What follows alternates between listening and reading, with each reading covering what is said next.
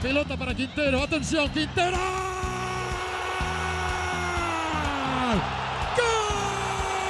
Ahí va el Pocho.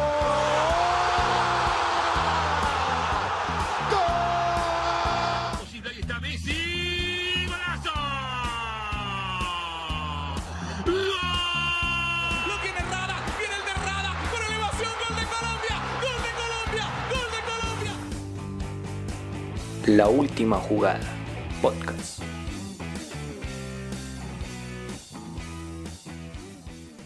Hola, hola, hola, ¿cómo les va? Tengan un- te- ustedes muy buenos días, muy buenas tardes, en donde ustedes se encuentren a esta hora llevando el confinamiento de este COVID-19. Bueno, hoy arrancamos un nuevo programa de última jugada y aquí voy a saludar a mis compañeros. Pedro, ¿cómo está? ¿Cómo le ha ido? Hola Giovanni, hola a todos los oyentes de la última jugada. Bienvenidos hoy a un programa más con una entrevista muy interesante. Sí, señor, como usted lo dijo, hoy tenemos la entrevista de Nelson Ramos, ar- arquero que militó en Bucaramanga, en Fortaleza, en Millonarios, en el América y que hoy se encuentra en el Deportivo en Boca Juniors de Cali. Bueno, vamos con Camilo, ¿cómo está? ¿Cómo le ha ido? Muy buenas tardes, Dubán, y a todos los clientes de última jugada. Y afortunadamente bien, buena tarde, pues cubría en Bogotá, pero pasando la cuarentena con calma. Bueno, Juan, ¿cómo está? ¿Cómo le ha ido esta semana, todas estas semanas de confinamiento? Bueno, primero que todo, buenas tardes para mis compañeros de la mesa de trabajo y para nuestra audiencia. Eh, no, muy bien, eh, a pesar de que pues, sigue el confinamiento, pues eh, hemos sabido llevar este encierro y pues bueno, esperamos que esto pueda acabar muy pronto. Bueno, bueno, hoy vamos a tener un programa en el cual vamos a hablar o de lo que sacó, la- las respuestas que sacó el presidente de la I Mayor junto con el presidente de la Federación Colombiana de Fútbol, el señor Ramón Yesurún. Bueno, vamos a hablar de lo que dijo, de lo que le respondió sobre los 10 puntos que mandó el Ministerio del Deporte para ver si cómo iban a implementar los protocolos para cómo se iba a hacer el regreso del fútbol profesional colombiano. Bueno, yo quisiera empezar por decir que eh, las decisiones que tomó la Di Mayor, más adelante ustedes las tocarán en el punto, en sus puntos que tienen, y pues a mí se me hace que son medidas que dejan un poco a la suerte y dejan mucho que decir de lo que es el señor Jorge Enrique Vélez o como lo llaman por ahí muchos, tuerquita. Bueno, comencemos con, con Juan, que nos tiene el punto número uno. Sí, así es, como usted lo dice, Dubán, pues bueno, este es un, un documento con 10 respuestas que más que dar respuestas generan más incógnitas. Este, este es un documento que se viene planeando desde hace unas tres semanas. Recordemos que ya la I Mayor había enviado un documento, eh, el Ministerio de Deportes le, respondió con unas preguntas y pues ahora ya tenemos las respuestas por parte de Mayor y la Federación Colombiana de Fútbol.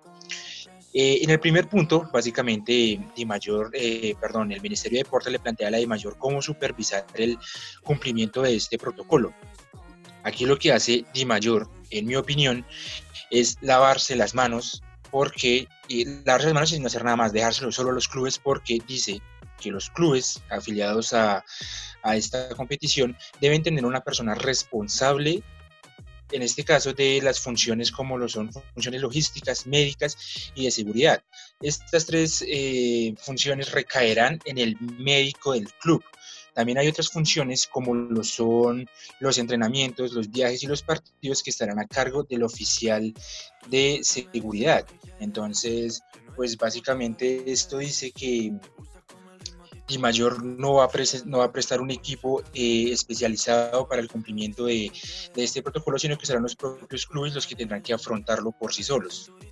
Bueno, como decía en la en la en el comunicado que él había sacado, él decía que el Ministerio de- del Deporte se había tomado el tiempo para hacerlo más rigurosamente como mejor que lo, lo había hecho el gobierno alemán y todas estas naciones que ya van a volver a, otra vez a la actividad futbolística, pero el señor Jorge Enrique Vélez sí no se tomó como el tiempo, hizo esto como por sacar el paso y a ver cuándo reabre otra vez y que vuelva él otra vez a, ganar su dinero y otra vez a, a generar caja en sus en su cargo que él ostenta en este momento.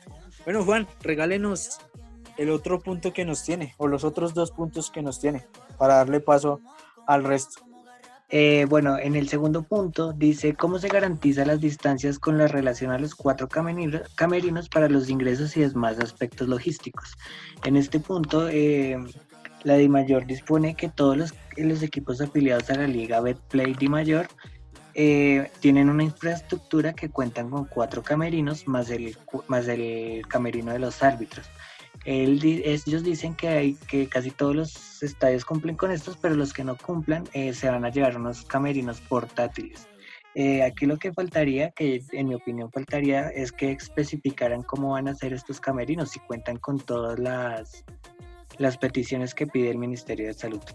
Bueno, añadiéndole ahí a lo que usted dijo sobre los camerinos, pues él ya había dicho que en Neiva, eh, en el Plaza Salcid, en el Plaza Salcid, él ya había puesto como unas cabañas, como esas, esas casetas que tienen muy elaboradas ahorita en, en Corferias, algo así, que así serían los camerinos.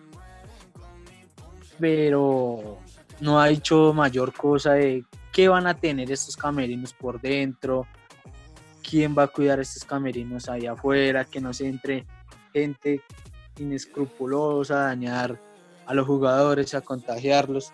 Entonces hay que mirar esa cuestión también que no está bien determinada como usted lo menciona ahí y que falta darle como un poco más detalle. Juan, regálenos el punto número 3. Bueno, el punto número 3 es, eh, es la pregunta que es eh, cómo garantizar este cumplimiento. Y aquí lo que plantea y mayor en este caso es hacer lo que utilizar, por ejemplo, una de las frases que fue eh, bastante, que utilizó mucho el presidente de Colombia, Iván Duque, que es el que la hace, la paga. ¿Por qué? Porque Di Mayor dice que al reglamento que se le tiene, que se tiene en este momento, se le va a añadir el protocolo de bioseguridad que en este momento eh, quiere que se implemente el gobierno. Este, este protocolo lo deberán cumplir las personas vinculadas formalmente al club. Entonces esto caerá para jugadores, para el cuerpo técnico, para directivos, etcétera. Hay una parte en específico que ya es directamente qué es lo que se va a hacer cuando una persona incumpla este protocolo y es que ellos se basan en el Código Disciplinario Único de la Federación Colombiana de Fútbol, el cual dice que si una persona llega a incumplir, llega a incumplir estas normativas, se le va a aplicar una multa de entre 5 salarios mínimos vigentes y 50 salarios mínimos vigentes. Pero esto no queda ahí, porque si la, si la cosa es demasiado grave, Di Mayor va a poder, va a tener la va a poder ejercer este poder como quiera y va a poder tomar medidas mucho más fuertes que la de los, la, sola multa de los salarios mínimos. Bueno, esa puede ser una medida que, que sí puede servir, pero que sea riguroso, eh, pues yo creería que todos estos puntos debería resumirlos el, el, presidente de la mayor y, y hacer una rueda de prensa y y como organizarlos y explicarlos bien para que toda la opinión pública los conozca, los mire y entienda qué es lo que puede y no puede hacer para realizar esto. Bueno, vamos con el punto número 4 que se divide en dos partes. Camilo, ¿cómo es esto? Bueno, en este punto son dos puntos, como usted ya dijo. El primero lo tiene Juan, quien lo va a ampliar en ese momento. Pues bueno, el primer punto de, eh, bueno, la primera parte de este cuarto punto habla sobre la, sobre cómo va a ser para Di Mayor para garantizar los recursos para poder este, costear estos, estos test que se van a realizar. Y eh, Di Mayor dice que pues esto en, en una primera instancia será garantizado por la, la propia entidad, pero después habla de que está en charlas con el mismo departamento de mercadeo, porque según ellos hay empresas que quieren ser proveedoras ya sea de dinero de los propios test, ya que según ellos, abro comillas, son las más representativas en las ciudades que actualmente tienen la intención de postularse como sede en la realización del evento deportivo, cierro comillas. Entonces, este, aquí hay que mirar al, fin a ver cómo se va a desarrollar esto, si Mayor va a ser eh, el que garantiza el 100% del dinero de las pruebas que se van a realizar o si directamente van a van a utilizar este recurso de que otras entidades u otras empresas eh, metan la mano aquí y eh, pues le otorguen, entre comillas, una ayuda a la I mayor. Bueno, Camilo, cuéntenos el, el segundo punto de ese punto 4. Sí, en este dice que la logística, pues para la compra de los suministros de, y kits de protección para los jugadores, pues serán en ampliadas, serán otorgados por la mayor y los clubes respectivamente, que pues tienen que entregar implementos tales como aspersores, kits de protección y elementos que consideren necesarios para la preservación de la salud de los jugadores. Además de esto, pues dice que las empresas, aparte de los clubes, o sea, que lo que es logística, televisión, empresas de seguridad, entre otros, estos también tienen que, contar con esos implementos, pero que cada una de estas entidades tiene que asumir los costos para, para la, implementación de esos equipos para la entrada de, a los estadios y obviamente para entrenamientos. Bueno, bueno Pedro, háblenos de ese quinto punto que es el de que la de mayor habla sobre los jugadores. Ese punto lo tengo yo, Duan. En, pues en el punto 5 preguntan que cómo se va a garantizar que todos los jugadores tengan eh, pagos a seguridad social y ARL. Entonces dice que, pues obviamente los clubes afiliados a la I mayor tienen que efectuar controles y monitoreos sobre los respectivos pagos al sistema de seguridad social por parte de los clubes afiliados. Sin embargo, estos pagos tienen que ser enviados a la DI mayor para hacer un seguimiento y control de estos y que se cumplan con las garantías necesarias para ¿para qué? Para para implementar esto y que se cumplan las, em, obviamente los protocolos de salubridad y pues y, no se ponga en riesgo la vida de los jugadores.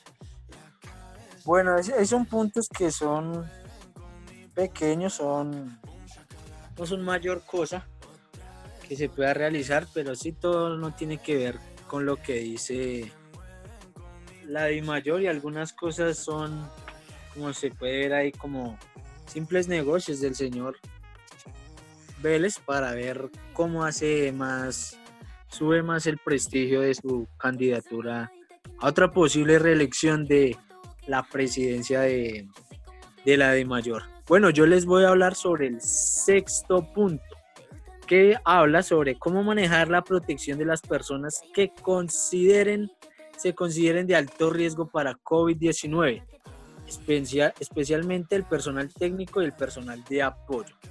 Bueno, acá ponen como una serie de restricciones, lineamientos que estableció el Ministerio de la Salud para prevenir ese alto riesgo de contagio. Entonces, dice que hay una, va a haber una carpa en la entrada para todas las sedes de donde se va a hacer los entrenamientos y los estadios donde pues, tal vez se va a disputar la, los encuentros. Los integrantes de los clubes y demás personal deben deben ingresar al entrenamiento un máximo de 40 personas, las cuales deben someterse a unos controles que ya los deben tener premeditados eh, cada club y así de esa manera pues realizarán las pruebas y las mandarán como decía el señor Jorge Enrique Vélez que las mandan a Estados Unidos que el costo es de 16 mil pesos y ahí pues harán las pruebas y, posteriormente llegarán los, los resultados. El ingreso para el personal de apoyo y el, y el técnico deberán contar con un kit de bioseguridad completo, el cual incluye gafas, tapabocas, guantes y careta. Y la, y la Secretaría de Salud en cada ciudad deberá supervisar el control de los funcionarios que pertenezcan a las entidades públicas involucradas dentro de cada sede, me imagino yo. Bueno, vamos con el séptimo, que es de Pedro. Pedro, háblenos de ese punto 7. Así es, Duan. El punto 7 responde a la pregunta. ¿Se tiene previsto un cubrimiento en caso de eventos adversos eh, presentados por el COVID-19? Por ejemplo, consentimiento informado, autorización voluntaria de someterse a protocolo y responsabilidades legales.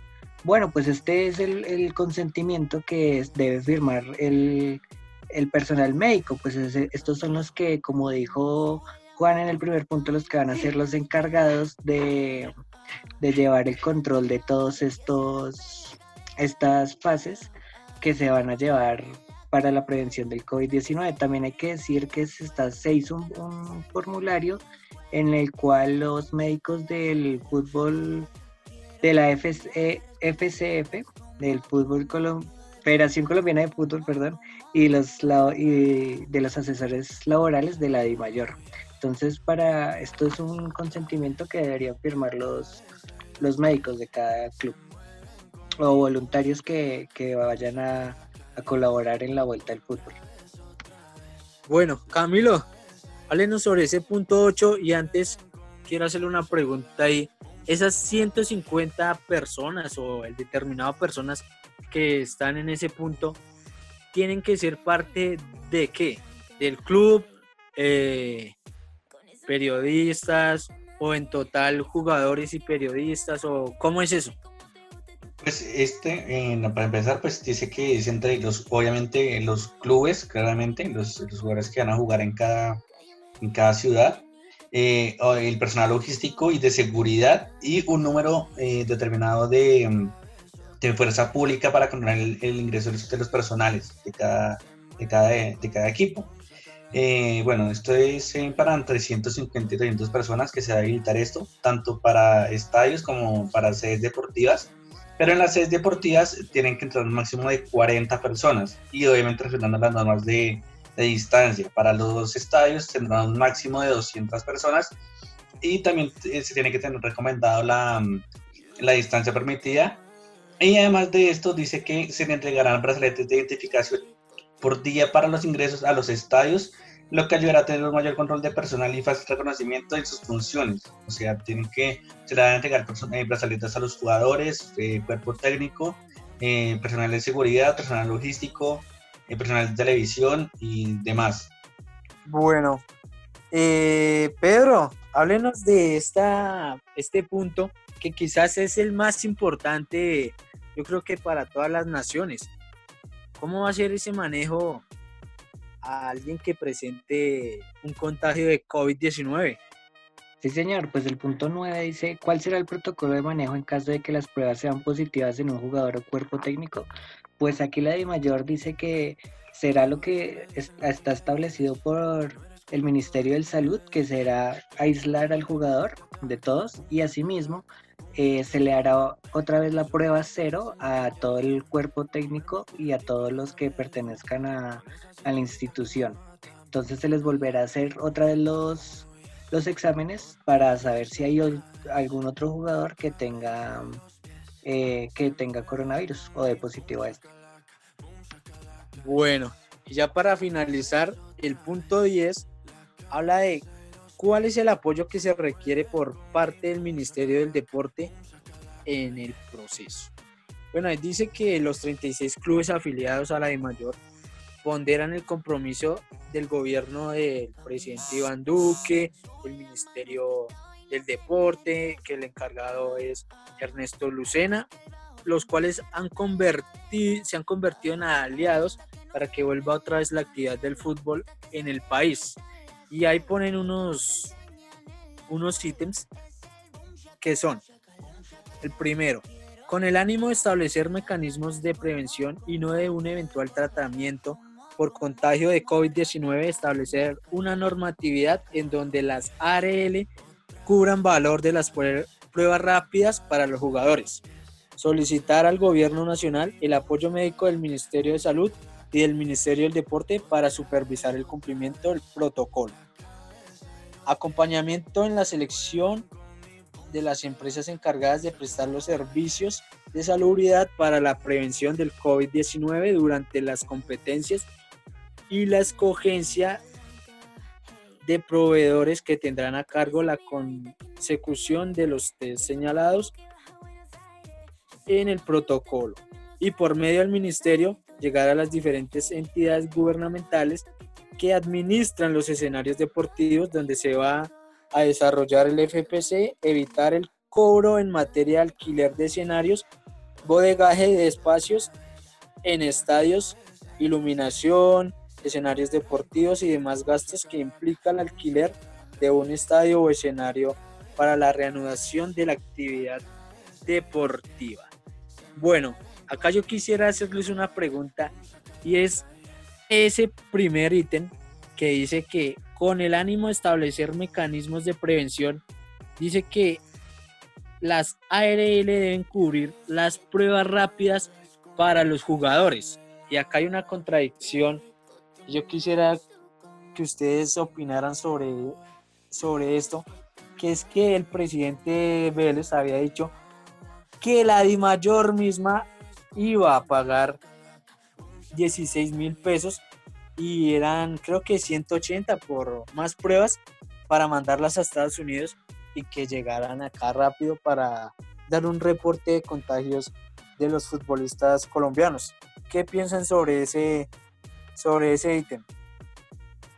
Eh, pues anteriormente pues bueno, ya esto ya es hay que mirar a ver cómo se resuelve porque pues si es así la cosa, pues uno puede pensar en que pues la I mayor se quiere ir por un por un camino fácil, ¿no? Porque pues me imagino que estas pruebas de COVID-19, estas pruebas rápidas no serán fáciles o no serán nada baratas, entonces me imagino que será una idea de, irse por un, por un ladito sin que nadie se dé cuenta y ellos poderse quedar con una parte del dinero.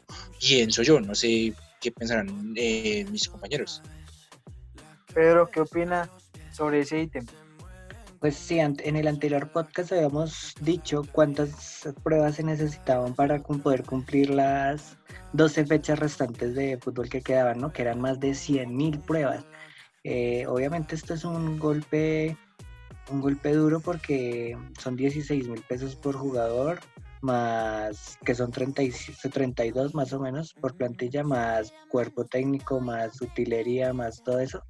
Y en tal caso de que de que algún jugador salga positivo, pues se tendrán que volver a hacer y así sucesivamente hasta, hasta encontrar una, una solución. Entonces esto se va a ir haciendo muy, muy costoso económicamente para los clubes. Bueno, Camilo, ¿qué opinión tiene? Me concuerdo con mis compañeros que sería un costo muy grande hacer todas las pruebas y todo, toda la logística que se tiene porque pues como son más de 100.000 pruebas va a ser un poco complicado. Entonces, pienso que, que está, está complicado hacer todavía estos protocolos y esperar que responde pues el, Ministerio del Deporte con el Ministerio de Salud a ver si, si, si estos em, puntos que entregan en la carta se aprueban o no. Bueno, bueno, ese es un tema ahí que pues para mí yo creo que no se tomaron el tiempo para organizar bien estos puntos y hay varios puntos acá que, o sea, no tienen como un manejo más acérrimo a lo que es esta pandemia. Por ejemplo, aquí no tocan el punto del arbitraje, que mucho se decía que el arbitraje, eh, los miembros que conforman en el equipo arbitral más que todo el, cuarto central, el suda y ese sudor puede ir a los jugadores. No se habla de qué puede pasar en un momento de que un jugador, eh, no sé, le toque la cara a otro jugador o, o, algo así. Sea, no hay como un, no hay detalles minuciosos sobre ciertas cuestiones. Pero tal vez más adelante o cuando ya esté previo a arrancar el fútbol, pues ellos determinarán esto más adelante. Bueno, y ya cerrando este capítulo de lo que pasó con la Di Mayor y las respuestas que le dio al Ministerio del Deporte, vamos con lo que nos gusta, el fútbol, que mañana 16 de mayo tiene regreso el fútbol alemán. Bueno, yo quiero contarles, eh, es una emoción grande que otra vez vuelva al fútbol, que ya hace mucho tiempo que no estaba, como más de dos meses, y quisiera comenzar por hablarles de el Borussia Dortmund versus el Schalke 04 a las ocho y media de la mañana. Bueno, ¿qué opinión tienen sobre este arranque y cómo va a ser el partido, Luisito? Sí, señor. Eh, como usted dijo, a las 6 de mañana tenemos Borussia Schalke. Recordemos que es un partido, un partido, digamos que llamativo de la jornada. recordemos que es un, es un clásico en el fútbol alemán. Eh, el Borussia Dortmund actualmente cuenta con 51 puntos, a 4 puntos del líder que es el Bayern de Múnich, y el Schalke se encuentra en la posición 6 con 37 puntos. Eh, obviamente hay una diferencia, pero eh, yo apostaría que el Dortmund puede ganar y aumentar puntos para alcanzar al, al Bayern. Bueno, este partido, por ser el primero, tiene mucho morbo en la cuestión de qué van a hacer los jugadores cuando vayan a disputar un uno contra uno o un cierre a balón parado o alguna acción riesgosa que se presenta en el, en el fútbol. Bueno, yo quisiera preguntarle a Pedro por el Leipzig versus Friburgo, que será también a esa misma hora. Sí, señor, así como usted lo dice, Leipzig versus Friburgo. Leipzig tercero con 50 puntos, Friburgo octavo con 36 y veo como favorito al Leipzig porque es un equipo que dio la sorpresa esta vez en la Bundesliga y está solo 5 puntos del líder que es Bayern Múnich. Entonces, como local, el Leipzig debería, deberá buscar eh, la victoria contra el Friburgo que no ha hecho mala temporada porque está a solo un punto de meterse a, Europa League. Entonces va a ser también un partido muy interesante, pero como favorito va el Leipzig. Bueno, y eh, qué partido más hay. Está el del Colonia Mainz, que va a ser a las ocho y media de la mañana el domingo 17. Pero hay que recordar que el sábado también eh, jugará el Hertha de Berlín contra el Hoffenheim a las ocho y media de la mañana. Bueno, pero eh, Juan, háblelo sobre el Bayern que enfrenta en condición de visitante a la Unión de Berlín a las 11 de la mañana.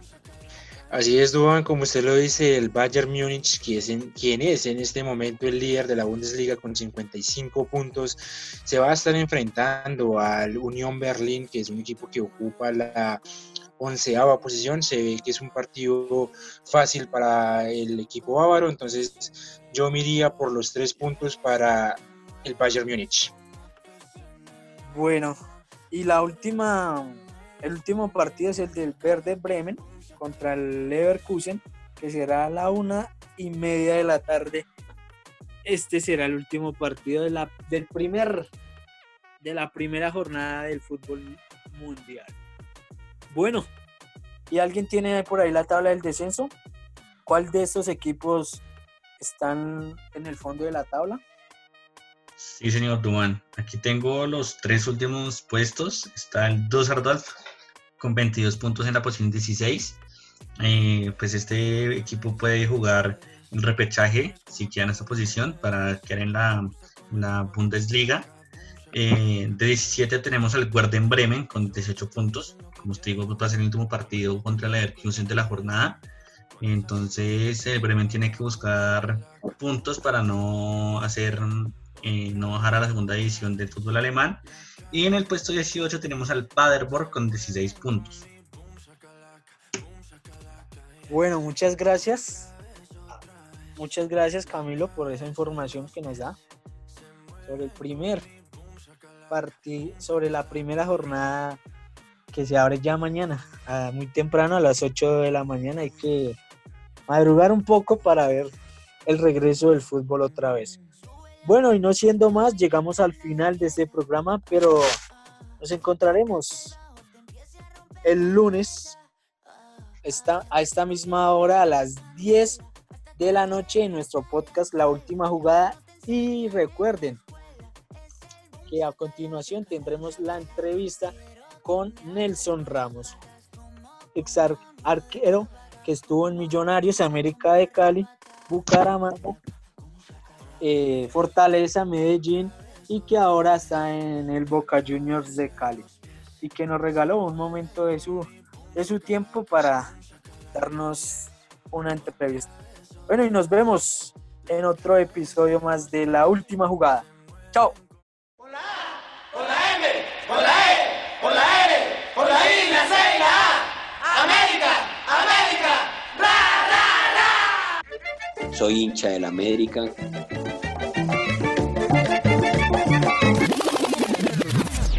Pero amo a Millonarios. El cielo es azul y.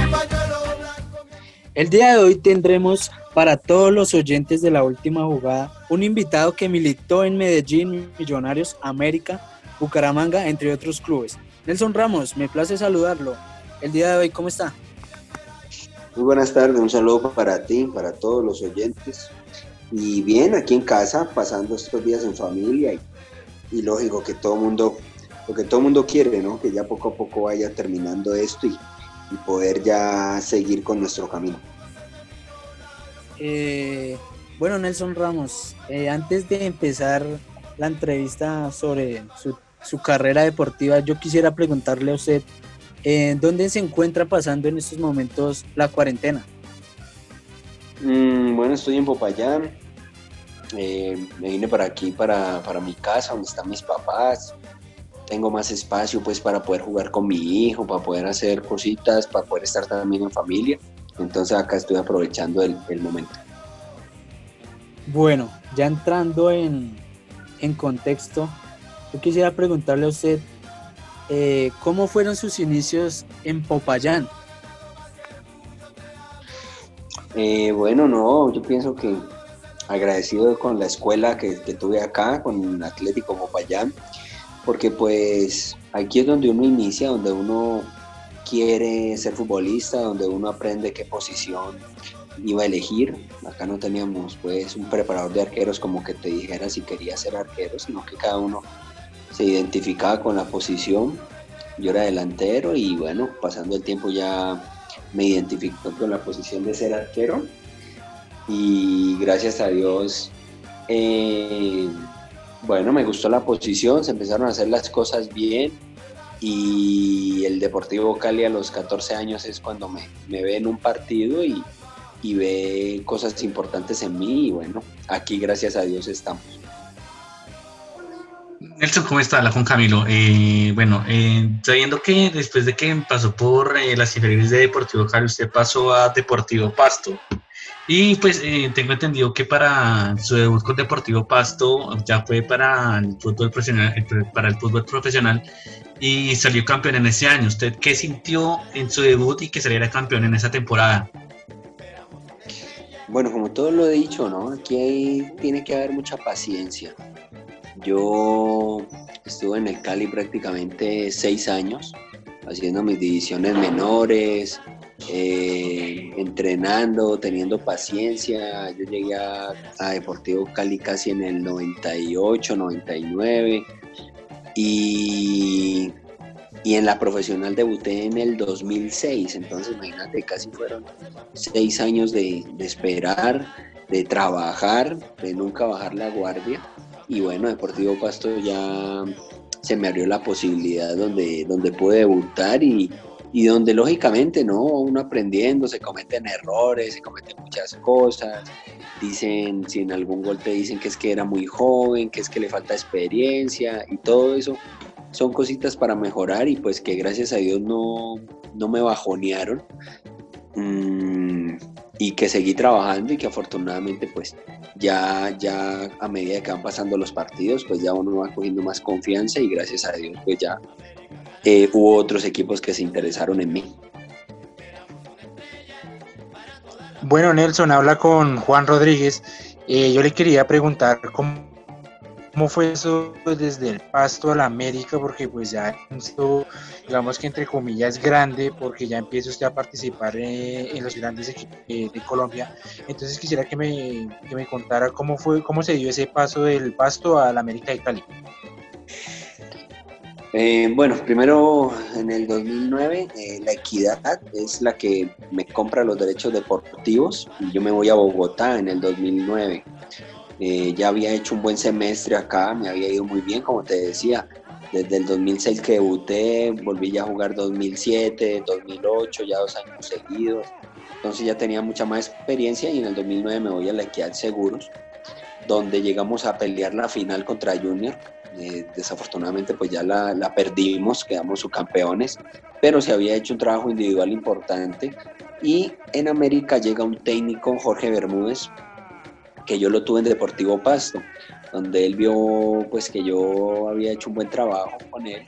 Y cuando él le dieron a la América, él me llama para poder eh, entrar allá y pues como todo jugador, ¿no? Pues quien no quisiera estar en el América tanta hinchada, eh, un nombre grande, soy hincha del América, como siempre lo he dicho, soy hincha del América, pero amo a Millonarios. Y bueno, se me dio la oportunidad de jugar un añito allá y, y de que el nombre de Nelson Ramos se diera a conocer ahí. Para mí se dio a conocer en América porque, pues, como lo acabaste de decir, es uno de los equipos más grandes, es uno de los equipos que tiene hinchada en todo el mundo y si te va bien a ti, van, van sabiendo quién, es, quién eres tú y pues gracias a Dios ahí ya se da el paso a Millonarios en el siguiente año. Bueno, Nelson, con Millonarios, eh, ¿cómo se dio ese paso? Y usted, eh, como profesional, ¿qué sintió jugar en uno de los equipos, pues, de, digamos, que son de los clásicos y pues son de los más grandes de, de Bogotá?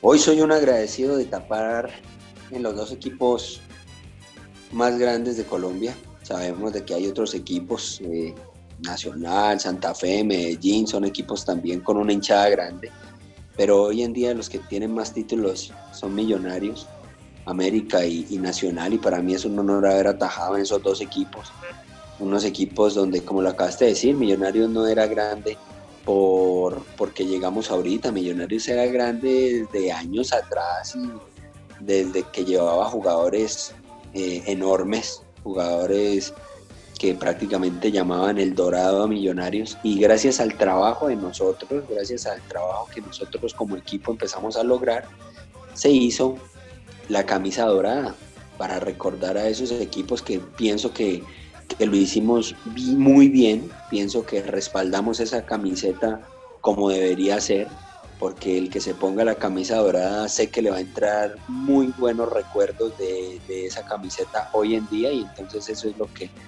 uno, uno le agradece al fútbol, ¿no? Que se pongan esa camiseta y que se lograron cosas lindas con esa camisa dorada. Buenas tardes, Nelson, con Pedro Castañeda. Sí, por estos años con Millonarios usted también fue convocado a la Selección Colombia. Me gustaría saber usted qué sintió cuando vio su nombre en la lista de convocados. Bueno, eso es un logro importantísimo para todos, eso es un logro para cualquier jugador. Estar respondiendo entre los 23 convocados, 40 millones de personas están pendientes de esos 23 jugadores porque esa es, esa es la idea de que vamos a representar como tal y que se logró una buena Copa América. Sabemos de que, bueno, se fue campeón aquí en Bogotá cuando se hizo acá, pero sé que hoy hay una selección para poder pelear cosas grandes, pero bueno, eh, eso se me dio gracias al, torneo que se hizo en Millonarios, al nivel individual que tenía y por eso fui convocado, que será un recuerdo por siempre.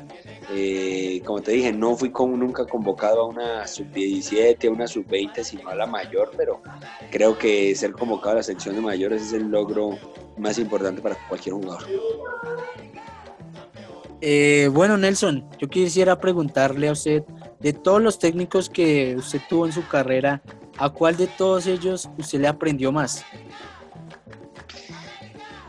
Yo, Richard Páez, cuando me llevó a Millonarios, aprendí muchísimo por, por el trato al jugador, por las ideas futbolísticas que dan un entrenador que estudia el equipo rival por todos los lados, que sabe lo que tiene que sabe los jugadores que trae para lograr lo que él quiere.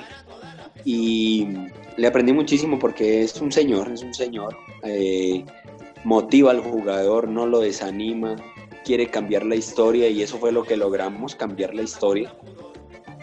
Y, eso fue lo que me dejó de enseñanza a los equipos que he ido. Eh, quiero llegar a hacer mi trabajo para cambiar la historia, no pasar no más por ahí, sino hacer cosas importantes a nivel individual, a nivel grupal y, y esa enseñanza me quedó y afortunadamente sé que de los 10 equipos que he estado, eh, la hinchada, que es lo que ha mirado todos los partidos, sé que tienen un buen recuerdo de, de mi trabajo en la cancha. Bueno, Nelson, yo quería preguntar acerca de un tema que le es muy complicado a muchos jugadores en el fútbol profesional colombiano, que es eh, también a la vez su sueño, que es jugar en el extranjero. Tengo entendido que usted pasó por el fútbol de Ecuador, si no estoy mal es por el Deportivo Quito. Entonces yo quisiera saber cómo fue ese paso de, de salir de un equipo colombiano al ecuatoriano y cómo le fue allí en Ecuador. Bueno, eh, yo cuando, cuando me lesioné en Millonarios y cuando volví a hacer mi trabajo de la mejor manera, me tocó llegar de tercer arquero, cosa que a mí me golpeó muchísimo porque yo salí por una lesión, mi trabajo futbolístico era, era excelente, se estaba haciendo un buen trabajo grupal e individual y yo salí fue por la lesión. Y cuando yo volví otra vez a trabajar, eh, la dirección técnica me mandó a ser el tercer arquero de Millonarios cosa que me, dolió no por los arqueros que estaban ahí, sino porque no se me dio la oportunidad de volver a atajar, de volver a, tener como una posibilidad de pelea eh, sana con los arqueros. Y por eso fue que tomé la decisión de, irme a otro equipo. Yo tenía contrato, pero tomé la decisión de poder irme a otro equipo porque yo quería jugar, quería volver a coger ritmo. Y Deportivo Quito me abrió las puertas para ir a jugar. Nuestra casa era el, Estadio Atahualpa, tenía un equipo, independientemente de su momento económico crítico, tenían una hermosa cancha, una hermosa sede, cosa que muchos equipos aquí en Colombia no la tienen. Tenían su propia concentración, su restaurante, su propio gimnasio, piscina, cosas que mejor dicho, como te decía, un equipo con esa deficiencia económica y lo tenía todo y pude jugar casi 20 partidos. 20 partidos estuve ahí, me fue muy bien, la hinchada del Quito me quiere mucho y, fue una bonita experiencia, ¿no? Porque uno ser extranjero tiene uno que marcar la diferencia y gracias a Dios se marcó. En este recorrido, más bien que usted lleva en el fútbol, hemos visto que usted ha sido, o sea, es uno de los considerados arqueros goleadores. Eh, yo quisiera saber cómo fue la experiencia de su primer gol siendo arquero. Bueno, yo siempre he pateado tiros libres, siempre he, querido ser diferente, siempre, y los arqueros que entreno trato de enseñarles algo diferente. Entonces, eh, eso era un gusto y lógicamente lo hacía bien, entonces era entrenar, hasta que se dio la posibilidad de ese primer tiro libre. Se dio esa posibilidad de patear. Mm, no quería patear, no quería patear el tiro libre, pero el compañero David Montoya, que era un referente de Independiente Medellín y está jugando en Deportivo Pasto con nosotros, em, me, me, llamó, me llamó, me regañó hasta decirme que fuera, entonces imagínate. Eh, ya cuando iba corriendo, pues ya tomé la decisión de pegarle, de, concentrarme y, ahí me abrió la posibilidad. Ahí creí en mí de que podía hacerlo. Antes de pronto tenía ese temor de que peguen la barrera, de que pasa alguna cosa. Hoy en día pateo y si pegan la barrera, pues bueno, corremos. Si es gol, lo celebramos. Pero en ese momento creo que es el que rompe el hielo y, y se sintió, no, pues con ese gol ganamos, imagínate 1-0 después de muchos años ningún gol, ningún arquero había hecho gol de tiro libre, entonces abrí como el camino a otros arqueros que hoy en día están pateando los tiros libres también. Entonces es muy bonito que, que uno haya marcado ese primer gol y que haya motivado a otros arqueros a patear. Eh, bueno, Nelson, en este momento usted juega en un equipo de segunda división que es el Boca Juniors de Cali. ¿Usted eh, cómo se siente jugar en, la segunda división del fútbol colombiano y cómo ayuda a los jóvenes en este proceso? Bueno, es la primera vez que juego un torneo de ascenso, te lo digo, es más difícil que la A, es un torneo dificilísimo, es un torneo durísimo. Eh, hoy en día mm, es muy organizado, la mayor ya ha tomado una organización de, de, vuelos, hoteles, cosas extras que digamos antes en la B no se vivían, pero los partidos es súper duro, ascender no es nada fácil, es la primera vez, como te dije, que he jugado un torneo de ascenso y, y, te lo digo, he aprendido muchísimo, me ha tocado exigirme mucho más, hay muchachos de una gran calidad. Y bueno, le doy gracias a Dios por, por seguir jugando, por hacer crecer este nombre, que no es fácil, pero esperamos que en unos años Boca Juniors sea conocido aquí en Colombia y ese es el, el reto que tenemos. Gracias a Dios acá han confiado mucho en, en, en, mi trabajo, han confiado mucho en compañeros como, como Mosco, como Mike Campas, como Brian Uribe, que es un argentino, somos los de más experiencia, Largacha, entonces eh, han confiado en nosotros y esperamos dejar en alto este nombre para que coja fuerza y en unos años poderlo ver, ¿por qué no en la A? Así como, como Leones, así como Tigres, así como Fortaleza que tuvieron esa, esta oportunidad de hacerlo. También nosotros, como le digo a los muchachos, también nosotros tenemos la posibilidad de estar allá. Bueno, Nelson, ya para estar finalizando, al principio usted dijo que es hincha de América, pero que ama Millonarios. Entonces yo quería saber cuándo se enfrentan estos dos equipos, usted a cuál le va y, a, y qué camisa le pone a sus hijos. Eh, mi hijo es de Millonarios, no hay nada que hacer. Él nació allá, eh, tiene su primer regalo que le dio Millonarios, la tenemos esta camisa guardada, no le la damos a nadie. Eh, mi hijo es, es azul.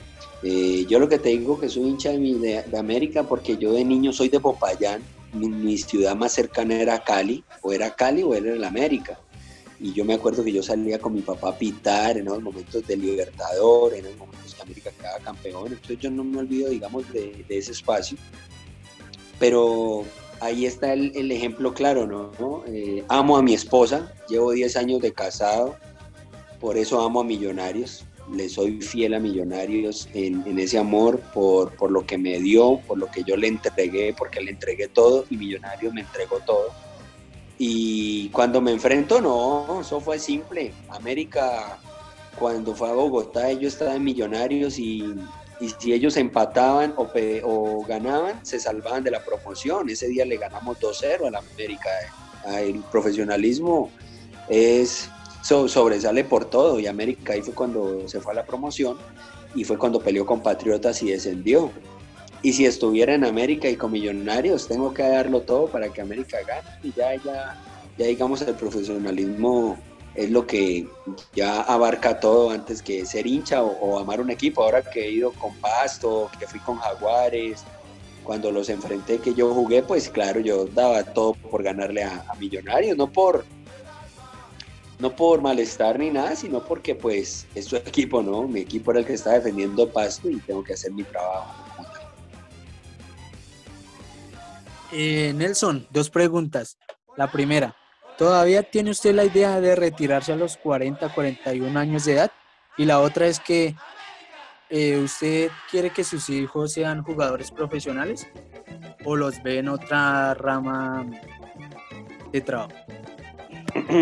eh, yo tengo todavía mucho para dar. Aquí en Boca me he dado cuenta que tengo mucho camino para poder darle, sea a Boca o sea a otro equipo que me abra la posibilidad. Hoy tengo un contrato con Boca por un año y, y, ellos están aquí muy contentos y yo estoy muy contento acá, entonces estoy trabajando de la mejor manera. Eh, yo quiero tapar hasta, hasta los 40, 41 años, como lo he dicho por ahí, si Rufai tiene 42 y, todavía sigue viviendo eso como un niño, eh, yo también lo estoy viviendo como un niño, como te dije, me duele perder cuando pierdo con Boca, celebro al ganar, me exijo en la semana, entonces eh, seguiré trabajando, lógicamente pensando en otros caminos que ya gracias a Dios los estoy construyendo y que si mi hijo sea arquero o jugador, eh, yo pienso que él se da cuenta ahorita tiene siete añitos, tiene muy buena talla, le gusta ir, no, no lo exijo mucho, pero si a él le gusta tengo que apoyarlo, tengo que apoyarlo y yo sé que si lo apoyamos y, le va bien, bueno, bienvenido sea. Eh, bueno, Nelson, eh, le queremos agradecer por estar aquí con nosotros hoy. A ustedes por la invitación, un abrazo grande, muchas gracias, estamos siempre a la orden, lo que necesiten. Y bueno, esperemos que todos aportemos ese granito de arena y que todo vuelva a la normalidad lo más pronto posible. Eh, vale, un abrazo Nelson. Gracias. Que le vaya Bueno. bien en esta, esta cuarentena. Gracias, un abrazo a ustedes, saludos a todos, chao, que estén muy bien. Bueno, señores, ahí teníamos a Nelson Ramos. Eh, qué buena charla la que tuvimos con él. Gracias por él habernos dado este espacio. Y bueno, nos reencontraremos pronto el día miércoles con una nueva edición de este podcast Última Jugada. Chao, chao.